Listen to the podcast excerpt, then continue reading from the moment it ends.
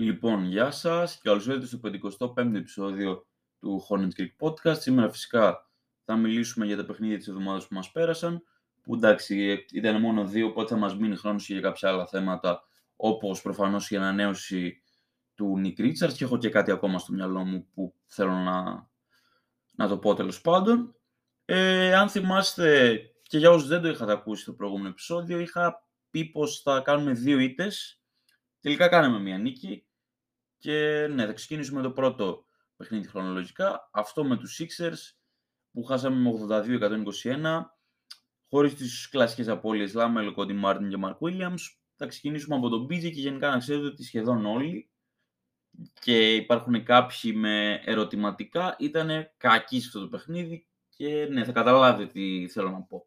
Ξεκινάμε με τον BJ, όπως σχεδόν όλοι και αυτός δεν τα πήγε καλά, 12 πόντι, 6 rebound, 1 assist, ε, δύο κλεψίματα και ένα block, στο με 5 στα 16 και ένα στα 5 τρίποντα, αλλά και μία στις δύο βολές και είχε δύο λάθη, όλα αυτά σε 31 λεπτά.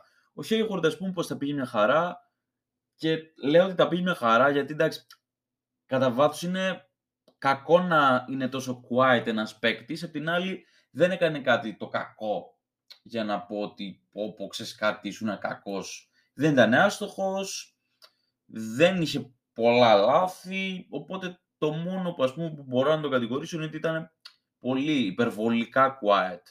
Δηλαδή, θέλω να πω ήσυχος. 6 πόντοι, δηλαδή, OK. Okay. 5 rebound, 2 assist και ένα κλέψιμο με 2 στα 4 και 2 2 βολές και είχε ένα λάθος όλο αυτό 22 λεπτά. Και εντάξει, θα έπαιρνε περισσότερα shoot, το ένα το άλλο το παράλληλο, άμα το παιχνίδι δεν ήταν τελειωμένο, γι' αυτό έπαιξε μόνο 22 λεπτά, δεν έκανε κάτι ε, κακά. Ωραία, Ρίτσαρτς μετά, ο οποίος και αυτός δεν τα πήγε ιδιαίτερα καλά στο το παιχνίδι. Βασικά, ναι, θα το πω, δεν τα πήγε καλά στο το παιχνίδι. Δύο πόντι, δύο rebound και ένα block με δύο δύο βολές και είχε δύο λάθη, όλα αυτά σε 13 λεπτά. Όσο ήταν στο παρκέ με τον Embiid, ο Embiid εντάξει, τον έκανε κατά, πώς να το πω, κατά, βάθς, κατά βάση, τέλος πάντων, σχεδόν σε κάθε φάση, πέρα από ένα μπλοκ που τον έκανε, πούμε, ο Ρίτσαρds, τον έκανε Γιωζό, ας πούμε. Ναι. Ροζίρ, ούτε αυτός θα πήγε καλά. Εντάξει, 14 πόντι, 2 rebound, 4 assists και 3 κλεψίματα, μέχρι στα 18 και 2 στα 11 τρίποντα και είχε ένα λάθος όλα αυτά στις 31 λεπτά. Ο Ούμπερ τα πήγε απέσια, 11 πόντι, 2 rebound, 1 assist και ένα κλέψιμο, με 2 στα 12, 0 στα 6 τρίποντα και 7 στις 10 βολές και είχε ένα λάθος όλα αυτά στις 31 λεπτά. Ο Ντένι Smith Jr. και αυτός τα πήγε χάλια, εντάξει, ε, παρόλο που εξακολουθεί ας πούμε, να έχει high assist to turnover ratio, εδώ πέρα ήταν ιδιαίτερα άστοχος, ήταν και κάπως empty stats, όπως για τους περισσότερους που θα ακούσετε στη συνέχεια, ας πούμε, να λέω ότι δεν τα πήγαν χάλια. Ε, ο Ντένις τελείωσε με 5 πόντους, 5 rebound, 8 assist και ένα block, στο με 2 στα 11, 0 στα 4 τρίποντα και 1 στις 2 βολές. Και είχε και 2 λάθη όλα αυτά 32 λεπτά. Ο Κάι τα πήγε μια χαρά, αλλά είναι αυτό που σας έλεγα, empty stats, το παιχνίδι ήταν τελειωμένο και αυτός έπαιζε, οπότε εντάξει προφανώς είχε την ευκαιρία να ανεβάσει τα στατιστικά του. 10 πόντι, 9 rebound, 1 assist, ένα κλέψιμο και ένα block με 5 στα 8 και ένα λάθος όλα αυτά 27 λεπτά. Ο Θόρ τα πήγε μια χαρά, αλλά είναι αυτό που σας λέω, empty stats. Και οι τρεις, και ο Κάι και ο Θόρ και ο Μαγκάουνς είχαν πάρα πολύ empty stats. Ο Θόρ λοιπόν είχε 9 πόντους, 2 rebound, ένα κλέψιμο και ένα block, στάρτους με 4 στα 8 και ένα στα 5 τρίποντα και είχε ένα λάθος όλα αυτά 25 λεπτά. Ο Μαγκάουνς, το οποίο βέβαια να πω ότι οι 5 πόντι του ήταν ε, όσο το παιχνίδι δεν είχε κρυθεί. Ε, εντάξει, πάντως και αυτός ας πούμε κάποια από τα στατιστικά του είναι empty. Ένα πόντι, ένα rebound, δύο assist, ένα κλέψιμο και ένα block με 2 στα 4, 0 στα 1 τρίποντα και 5 5 βολές και είχε δύο λάθη, όλα αυτά σε 20 λεπτά. Ο Σβή δεν τα πήγε καθόλου καλά στο παιχνίδι, 4 πόντι, ένα rebound και μία assist με ένα στα 5, ένα στα 3 τρίποντα και μία στις 3 βολές, όλα αυτά σε 9 λεπτά. Και από ό,τι καταλαβαίνετε τώρα, τους διάβασα όλους, δεν, προφανώς δεν έχω ονομάσει κάποιον ε, παίκτη του αγώνα player of the game, γιατί χάσαμε με 40 πόντους, με 39 για να είμαι ε, πιο ακριβής, αλλά ναι, δεν, δεν ήμασταν καθόλου ανταγωνιστικοί. Δεν είναι ότι κάποιος έκανε ένα φοβερό παιχνίδι, όπως ας πούμε είχε κάνει τις προάλλες Ούμπρε με τους Cavs, παρόλο που είχαμε χάσει πολύ εύκολα και είχα, τον είχα γράψει ως player of the game. Τώρα δεν υπάρχει κάτι τέτοιο. Ο καλύτερος, βασικά ο πρώτος μας σκόρερ ήταν ο Ροζίρ, που τα πήγε χάλια. Τέλος πάντων. Ε, και το αστείο σε αυτό το παιχνίδι είναι ότι χάναμε με 15, δεν θυμάμαι. Πάντως δεν τα πήγαιναμε τόσο τραγικά στο πρώτο ημίχρονο και στο δεύτερο ημίχρονο. Δεν μπορείτε, όσοι δεν είδατε το match, δεν μπορείτε να φανταστείτε πόσο τραγικά παίξαμε. Δηλαδή, εγώ και τα δύο παιχνίδια τα είδα σε επανάληψη γιατί έλειπα σε ταξίδι. Αλλά ναι, έκατσα να τα δώσετε, να κάνω το επεισόδιο, να, πώς να το πω, δεν ήθελα να κάνω επεισόδιο χωρίς να έχω γνώμη, ήθελα να έχω γνώμη. Και στο δεύτερο ημίχρονο παίζαμε τόσο χάλια που δεν μπορούσα να είμαι συγκεντρωμένος. Δηλαδή, δεν με ενδιαφέρει. Ήμουν πιο πολύ με το κινητό όσο το, το έβλεπα. Παρά, παρά παρακολουθούσα το παιχνίδι. Νομίζω βάλαμε 13 πόντους, ξέρω εγώ, στην τρίτη περίοδο. Ναι, απίστευτα κακά πράγματα. Δεν πειράζει στην τελική. Δεν μας νοιάζει κιόλας ιδιαίτερα, αλλά ναι, τέλος πάντων. Επόμενο παιχνίδι με τους Pacers. Νίκη με 115-109, ίδιες απώλειες με το προηγούμενο, Λαμέλο, Κόντι Μάρτιν και Μαρκ Williams. Ο PG εντάξει, ούτε σε αυτό το παιχνίδι θα πήγε ιδιαίτερα καλά, αλλά OK, okay, ήταν λίγο καλύτερος, μέτριος προς κακός ήταν, 10 πόντοι, 2 rebound, 3 assist, 2 κλεψίματα και ένα block, με 4 στα 11, 1 στα 6 τρίποντα και 1 στις 4 βολές. Άμα δεν είχε το 1 στις 4 βολές, ίσως να ήμουν λίγο πιο επιεικής μαζί του, αλλά όχι παίζει στο NBA φίλε, ένας, μίας στις τέσσερις βολές δεν κάνουν ούτε στην Α2 και είχε και ένα λάθος σε 36 λεπτά. Θα μου πεις, εντάξει, για τις βολές που είπα ότι δεν κάνουν ούτε στην Α2, λίγο υπερβολικό. Απλά αυτό που θέλω να πω είναι ότι θα κρυθείς άμα δεν έχεις κάνει φοβερό παιχνίδι και έχεις μία τέσσερι βολές. Είναι το μόνο σίγουρο αυτό. Τέλος πάντων, Hayward, εξαιρετική εμφάνιση και ήταν πάρα πολύ σημαντικός και στο τέλος Αλλιώς βασικά, άμα δεν βάλεις το τέλος μέσα, ήταν απλά αρκετά καλός. Άμα βάλεις και το τέλος μέσα, που στα κλατ ήταν ε, από τους καλύτερους της ομάδας, ε, ναι, τότε πάει προς εξαιρετική η εμφάνισή του. 22 πόντι, 3 rebound, 5 assist και ένα κλέψιμο με 8 στα 15, 1 ε, στα 4 τρίποντα και 5 στις 6 βολές και είχε ένα λάθος όλα αυτά σε 34 λεπτά.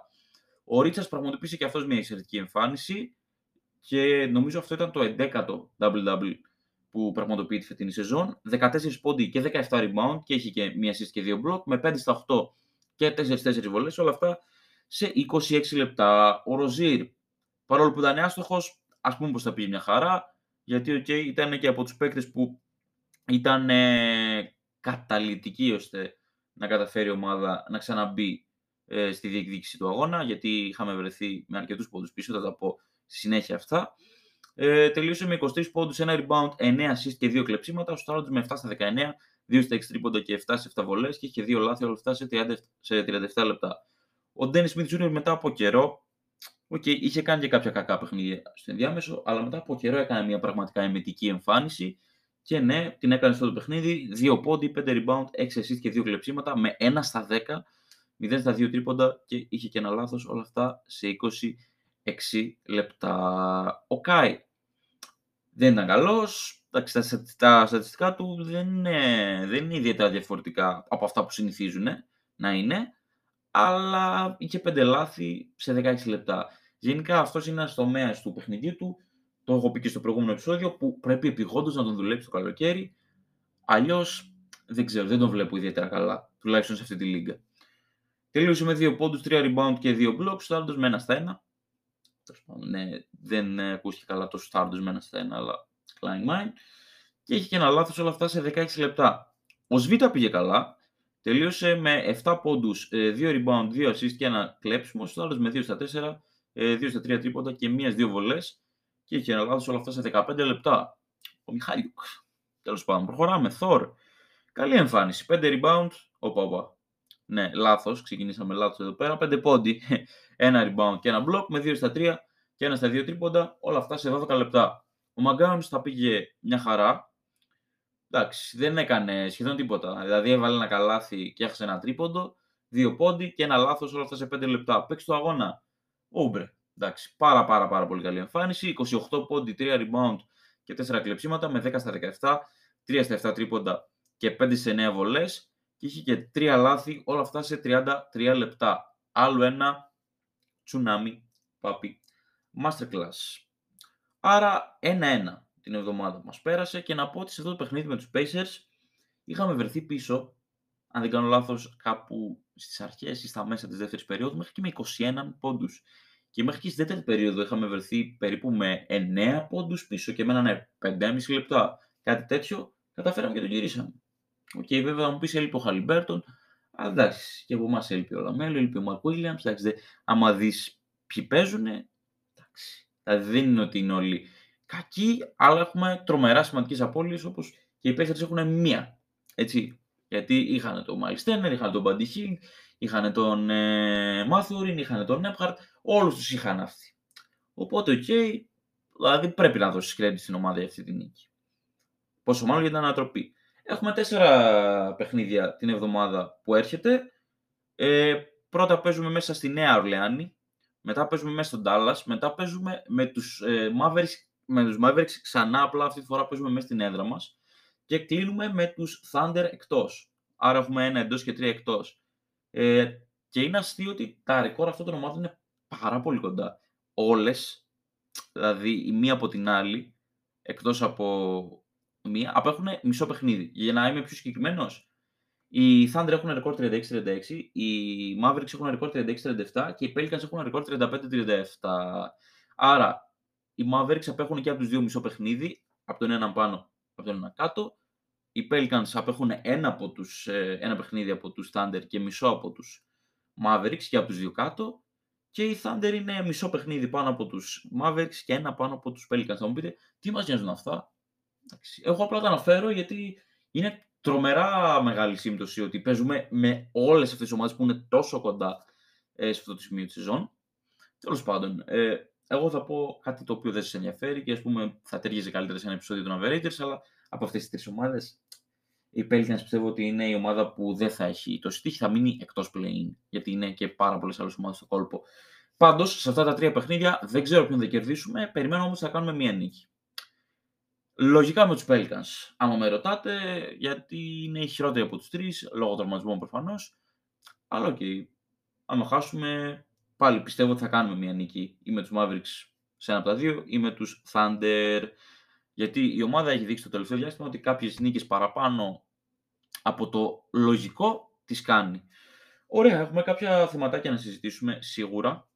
Πρώτα απ' όλα, εντάξει, δεν είναι κανένα θέμα που είναι καυτό ας πούμε και ότι δεν γίνεται να το παραλείψεις, αλλά είναι ένα θέμα το οποίο προέκυψε χτες, η ανανέωση του Nick Richards. 15 εκατομμύρια για τρία χρόνια, δηλαδή AAV, το AAV είναι ένας όρος που χρησιμοποιείται κυρίως στο hockey για όσους δεν ξέρετε, είναι το πόσο παίρνει ε, μέσο όρο, είναι 5 εκατομμύρια το AAV του, το οποίο εμένα με αφήνει ικανοποιημένο. Να σας πω γιατί ε, έχετε ακούσει το τελευταίο διάστημα πόσο δεν με νοιάζει σαν παίκτης ο Ρίτσαρτς. Και πραγματικά, ως τώρα, από τη στιγμή που δεν γνώριζα το μέλλον του, δεν με ενδιαφέρει. Θεωρούσα ότι είναι replaceable. Και ακόμα το θεωρώ ότι είναι replaceable, δεν είναι κανένας παίκτης. Απ' την άλλη, low risk και ας πούμε ok reward. Δεν θεωρώ ότι το reward είναι τεράστιο, δεν θεωρώ ότι θα γίνει ποτέ κανένας φοβερός παίκτης, αλλά για αυτό που προσφέρει το συμβόλαιο είναι τίμιο. Δίνεις λοιπόν 15 εκατομμύρια για τρία χρόνια και παίρνεις περίπου 18 λεπτά ανά παιχνίδι. Πίσω από τον Mark Williams προφανώς υπολογίζει η ομάδα ότι θα βρίσκεται στο rotation. Και πέρα από αυτό, σε κάποια παιχνίδια, δεν λέω σε όλα τα παιχνίδια, κάποια ξεσπάσματα από τον πάγκο. Γιατί όπως, όπως σας είπα φέτος είχε 11 double-double, κάποια από αυτά βέβαια είναι στα τελευταία 5 παιχνίδια που παίζει βασικός, αλλά ναι, κάνει κάποια ξεσπάσματα, κυρίως επιθετικά, αμυντικά πολύ σπάνια αμυντικά γενικά είναι στην καλύτερη average. Αλλά γενικά, επιθετικά είναι παραπάνω από ικανός. Είναι λίγο πάνω του μετρίου, ας πούμε, για ένα backup πεντάρι. Και αμυντικά είναι okay, στην καλύτερη average. Αυτό. Δεν έχω κανένα θέμα με αυτό το signing. Σημαίνει να δούμε άμα θα μείνει στην ομάδα και τα τρία χρόνια του deal. Αλλά ναι, θα δούμε. Προς το παρόν, εμένα αυτό μου φαίνεται ε, κομπλέ. Θέλω να ακούσω και τη δικιά σας άποψη Δηλαδή, γράψτε μου. Δηλαδή, έχω διαβάσει ήδη αρκετά πράγματα και στη σελίδα που ανέβασα το post για την υπογραφή του παίκτη και στο group, αν το ανεβάσετε κάποιοι από μόνοι σας. Εγώ προσωπικά είμαι υψηλό ικανοποιημένος με αυτό το deal. Θέλω να ακούσω και τη δικιά σας γνώμη, αν και την έχω ακούσει ήδη σε πολύ μεγάλο βαθμό. Τέλος πάντων. Ε, ένα πράγμα που θα προσπαθήσω να βάλω poll, γιατί βλέπω από το... Ε, τέλος πάντων, βλέπω από την εφαρμογή που ηχογραφώ ότι μου δίνει τη δυνατότητα να κάνω κάποιο poll και θέλω να δω αν μπορείτε να, να ψηφίσετε εσείς, άμα γίνεται να το προσθέσω στο Spotify αυτό.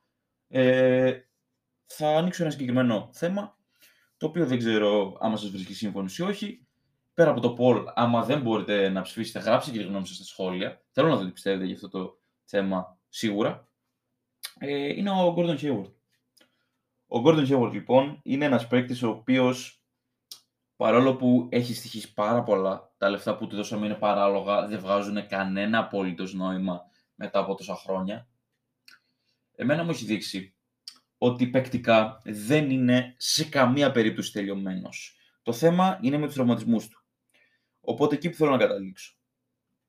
Ε, και ναι, προφανώς είμαι επηρεασμένο. Είναι ε, recency bias επειδή παίζει αρκετά καλά το τελευταίο διάστημα.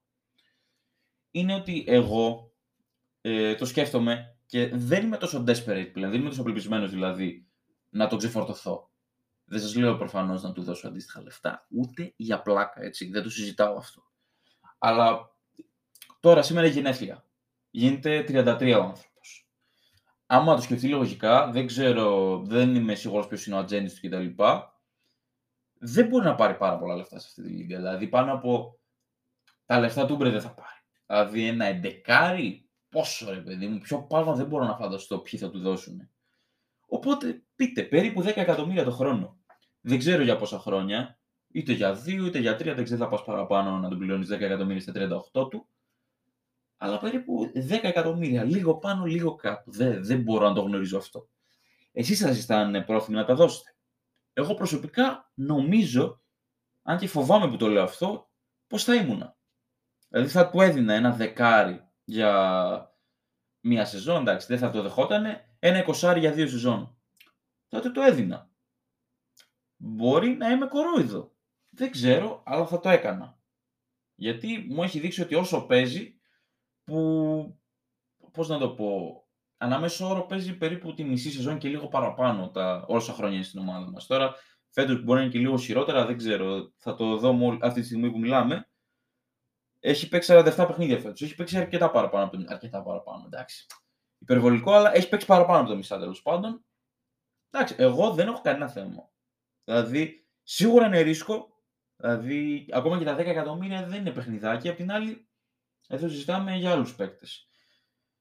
Δηλαδή, ο Ροζίρ παίρνει. Όχι ακριβώς υπερδιπλάσια, αλλά παίρνει πάνω από τα διπλάσια από 10 εκατομμύρια.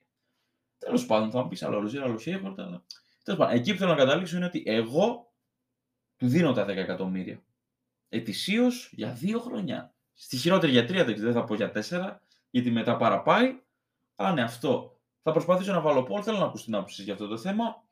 Και ναι, αυτά όσον αφορά την ομάδα. Τώρα θέλω να πω κάτι το οποίο αφορά το μέλλον της σελίδα, το οποίο και από τη μία με θλίβει, γιατί, πώς να το πω, λογικά όχι λογικά, αλλά υπάρχει βασικά μια πιθανότητα να είναι ένα από τα πιο ενδιαφέρον καλοκαίρια ε, των τελευταίων ετών.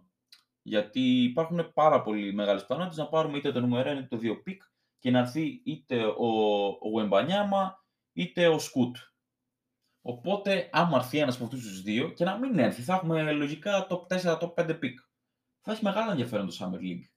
Και δυστυχώς εγώ αυτό το καλοκαίρι, παρόλο που τα τελευταία καλοκαίρια, τα τελευταία δύο, αν δεν κάνω λάθος, μπορούσα να, να καλύβω, ας πούμε, να καλύβω, ε, ε, μπορούσα να καλύπτω ό,τι συμβαίνει με την ομάδα, να, τέλος πάντων, να ανεβάζω για τα παιχνίδια, να τα βλέπω εκείνη την ώρα κτλ.